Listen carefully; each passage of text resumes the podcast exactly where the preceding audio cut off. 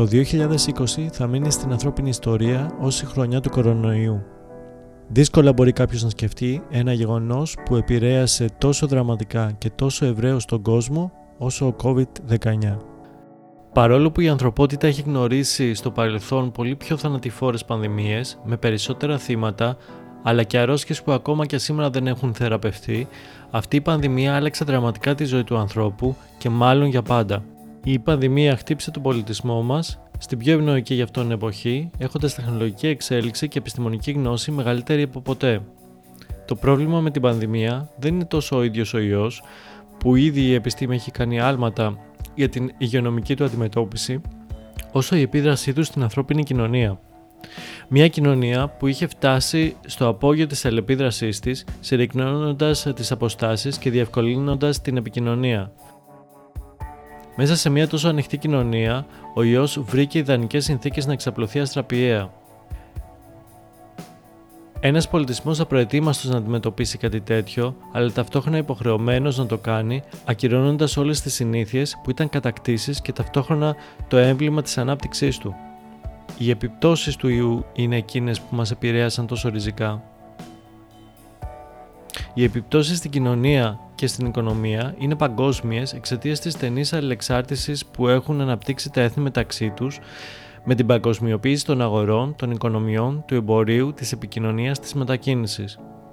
Οι οικονομίες αναγκάζονται σήμερα να κάνουν μια δοσκόπηση και τα έθνη να ανασυγκροτηθούν εσωτερικά, ανακτώντας την ανταγωνιστικότητά τους. Οι εξωτερικοί και τυχαίοι παράγοντες μπορούν να επηρεάσουν την ανταγωνιστικότητα ενός έθνους. Σε αυτή την περίπτωση ο παράγοντας είναι φυσικός, οφθαλμοφανής και ευτυχώς για την ελληνική οικονομία παγκόσμιος. Η πανδημία αποτέλεσε ένα παγκόσμιο συντελεστή, αρνητικό προφανώς, για την ανάπτυξη και την ανταγωνιστικότητα όλων των οικονομιών, τα κακά νέα είναι ότι αυτός ο παράγοντας δεν έχει την ίδια επίδραση σε όλες τις οικονομίες, σε όλες τις επιχειρήσεις, αφού βρήκε την κάθε οικονομία και επιχείρηση σε διαφορετικό ρυθμό ανάπτυξης με διαφορετικά όπλα αντιμετώπισης τους. Η δυτική οικονομία βρίσκεται εξασθενημένη από την πρόσφατη οικονομική κρίση που πέρασε. Η ελληνική οικονομία αντιμετώπισε με μεγεθυμένα μειονεκτήματα αυτή την παγκόσμια πρόκληση κυρίως στο οικονομικό επίπεδο αφού την βρήκε σε μια οικονομική κρίση 10 ετών. Δεδομένης αυτής της θέσης, θα προσπαθήσουμε να προσεγγίσουμε τους υπόλοιπους παράγοντες που θα επιδράσουν στην ανταγωνιστικότητά μας και θα προσπαθήσουμε να εκτιμήσουμε πιθανές εξελίξεις και λύσεις κάτω από το πρίσμα των ελληνικών επιχειρήσεων. Να πούμε εδώ ότι οποιαδήποτε προσπάθεια πρόβλεψης για ένα τόσο γρήγορα εξελισσόμενο φαινόμενο με στοιχεία που συνεχώς αλλάζουν ή έχουμε πρόσβαση σε αυτά είναι αρκετά ρευστή. Εκτός λοιπόν από τους φυσικούς και απρόβλεπτους παράγοντες, υπάρχουν και εκείνοι που μπορούμε να αξιολογήσουμε για να σχεδιάσουμε λύσεις και εργαλεία και να κτίσουμε την ανταγωνιστικότητά μας ως έθνος και ως επιχείρηση. Οι συνθήκες ζήτησης έχουν αλλάξει εξαιτίας της πανδημίας, επαναπροσδιορίζοντας την κερδοφορία των κλάδων από την αρχή. Μπορούμε να διακρίνουμε τους επιχειρηματικούς κλάδους σε δύο μεγάλες κατηγορίες αναφορικά με τη ζήτηση και το εισόδημα που έχουν κατά τη διάρκεια της πανδημίας. Είναι εκείνοι οι κλάδοι που αύξησαν τα κέρδη τους και εκείνοι που τα μείωσαν. Ξεκινώντας με τους δεύτερους, οι εταιρείες που εκτιμάται να επανέλθουν σε ανώτερα επίπεδα κερδών από εκείνα προ-πανδημία είναι οι επαγγελματικές υπηρεσίες, οι υπηρεσίες υγείας και οι κατασκευές. Εκείνες που θα επανακτήσουν τη ζήτηση μετά την πανδημία είναι το λιανεμπόριο, οι μεταφορές και η ενέργεια. Οι επιχειρήσεις που δεν εκτιμάται να επανακτήσουν τα έσοδα που είχαν πριν την πανδημία είναι εκείνες του τουριστικού κλάδου και όλοι οι υποστηρικτικοί τους κλάδοι, όπως η εστίαση, ο μηχανικός εξοπλισμός, οι ενοικιάσεις αυτοκινήτων κτλ. Η άλλη κατηγορία είναι οι επιχειρήσεις που αύξησαν τη ζήτηση με την πανδημία. Αυτές που δεν θα κατορθώσουν να ανακτήσουν τη ζήτηση αναμένεται να είναι τα φυσικά καταστήματα τροφίμων και ο ηλεκτρικός εξοπλισμός. Εκείνες που θα επανέλθουν στα προηγούμενα επίπεδα ζήτησης είναι τα φαρμακευτικά προϊόντα και υπηρεσίες, καθώς και τα καταναλωτικά προϊόντα, ενώ εκείνες που θα συνεχίσουν να έχουν αυξημένη ζήτηση είναι οι online υπηρεσίες, τα deliveries και οι ψηφιακές υπηρεσίες όπως οι τραπεζικές.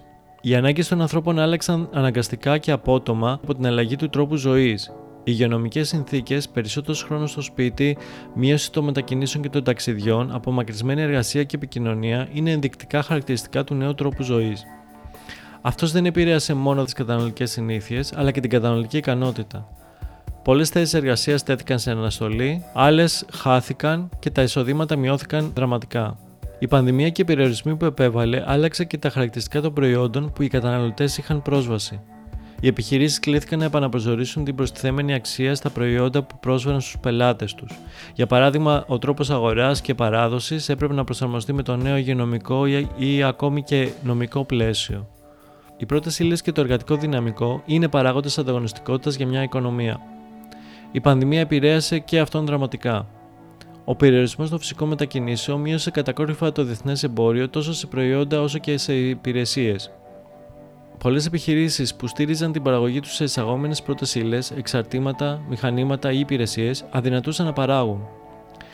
Εκτός από τις πρώτες ύλες, η πανδημία άλλαξε και την ανθρώπινη εργασία. Πολλές θέσεις χάθηκαν, τα εργασιακά δικαιώματα χαλάρωσαν, η αβεβαιότητα επηρέασε την ψυχολογία και την παραγωγικότητα των εργαζομένων. Οι εργασιακές σχέσεις μεταβλήθηκαν, άλλαξαν μορφή και πλαίσιο εφαρμογής. Ο χώρος εργασίας έγινε πιο ευέλικτος, απαιτεί νέες ικανότητες από τους εργαζόμενους για να μπορούν να επικοινωνούν, να συνεργάζονται και να παράγουν ανταγωνιστικά. Μια αρκετά δεδομένη στρατηγική που αναδείχθηκε είναι το employment branding, δηλαδή η προσπάθεια των επιχειρήσεων να αναδειχθούν ως ιδανικοί εργοδότες, ακριβώς γιατί αντιλαμβάνονται τη σημαντικότητα των εργαζομένων τους στην παραγωγικότητα και εν τέλει στην ανταγωνιστικότητα του brand με άμεσο ή έμεσο τρόπο. Η ανάγκη των επιχειρήσεων να οργανωθούν για να μπορέσουν να ανταποκριθούν στις απαιτήσεις της αγοράς, αλλά να το κάνουν και τοπικά εξαιτίας των περιορισμών που επιβλήθηκαν, θα μπορούσε να οδηγήσει στη δημιουργία συνεργασιών μεταξύ επαγγελματιών, επιχειρήσεων, ενδεχομένως και στην δημιουργία επιχειρηματικών clusters. Μια τέτοια στρατηγική οργάνωση θα μπορούσε να ενδυναμώσει τις μικρομεσαίες επιχειρήσεις που βρίσκονται στα πρόθυρα εξόδου από την αγορά, να καλύψει τις νέες καταναλωτικές ανάγκες και να τις κάνει πιο ανταγωνιστικές. Θα τους βοηθήσει να ενδυναμωθούν οικονομικά, να αποκτήσουν πρόσβαση σε τεχνογνωσία από εξειδικευμένους επαγγελματίες και να μειώσουν το κόστος παραγωγής τους και τις εξαρτήσεις τους από τρίτους. Η αλλαγή του ανταγωνισμού προς μια τέτοια κατεύθυνση θα ενισχύσει τους κεντρικούς κλάδους, παραδείγματος χάρη τουρισμός, αλλά κυρίως θα ενδυναμώσει άλλους και θα δημιουργήσει νέους κλάδους δραστηριότητας πιο επίκαιρους στη νέα εποχή που διανύουμε. Η πανδημία άλλαξε γρήγορα και ριζικά τη δομή του ανταγωνισμού στην Ελλάδα. Η αδυναμία εκείνων των μικρομεσαίων επιχειρήσεων να ακολουθήσουν την αλλαγή, είτε λόγω οικονομικής εξαθλίωσης, είτε λόγω αδυναμίας να αντιληφθούν την ανάγκη να προσαρμοστούν, θα τις οδηγήσει εκτός αγοράς. Αυτό θα έχει ως αποτέλεσμα τη συγκέντρωση των δραστηριοτήτων σε λίγες, μεγάλες, υγιείς ή ευνοούμενες επιχειρήσεις και στη δημιουργία ολιγοπολίων σε επίπεδο κλάδων επιχειρηματικών δραστηριοτήτων. Εκείνα τα κενά που δεν θα μπορέσουν να καλυφθούν με αυτόν τον τρόπο θα καλυφθούν από πολυεθνικές επιχειρήσεις που θα μπορέσουν να πραγματοποιήσουν οικονομικές και τεχνολογικές επενδύσεις. Σε ένα τέτοιο περιβάλλον, το μέγεθος, ο αριθμός και ο ρόλος των επιχειρήσεων θα επαναπροσδιοριστούν. Οι περισσότερες ελληνικές επιχειρήσεις έχουν ήδη υποστεί ένα σοβαρό οικονομικό πλήγμα στα 10 χρόνια κρίσης με αποκορύφωμα το πάγωμα της οικονομικής δραστηριότητας εξαιτίας της πανδημίας. Ίσως ένα ακόμη πιο αδύναμο χαρακτηριστικό από αυτό είναι η άρνησή τους να αλλάξουν και να επαναπροσδιοριστούν. Ωστόσο, οι ελληνικές επιχειρήσεις έχουν κάποια ιδιαίτερα χαρακτηριστικά που θα πρέπει να αξιοποιηθούν. Την κουλτούρα, το φυσικό περιβάλλον ως πηγή πόρων και έμπνευσης και τις ιστορίες που έχουν αναπτυχθεί μέσα σε αυτό, το μικρό μέγεθος των επιχειρήσεων τις κάνει ευέλικτες και εύκολα προσαρμόσιμες σε νέα περιβάλλοντα, αρκεί να μπορέσουν να αποποιηθούν προσκολήσει και εμπόδια που τις κρατούν δεμένες με τον εαυτό τους. Οι εξαγωγές τους βασίζονται ακόμη σε μεγάλο βαθμό στην Ευρωπαϊκή Ένωση, μια αγορά που φυσικά είναι πιο προσβάσιμη και διατηρήσιμη ακόμη και μέσα στην πανδημία. Οι νέες ανάγκες θα αναδιανέμουν την πίτα της αγοράς τόσο ποιοτικά όσο και ποσοτικά.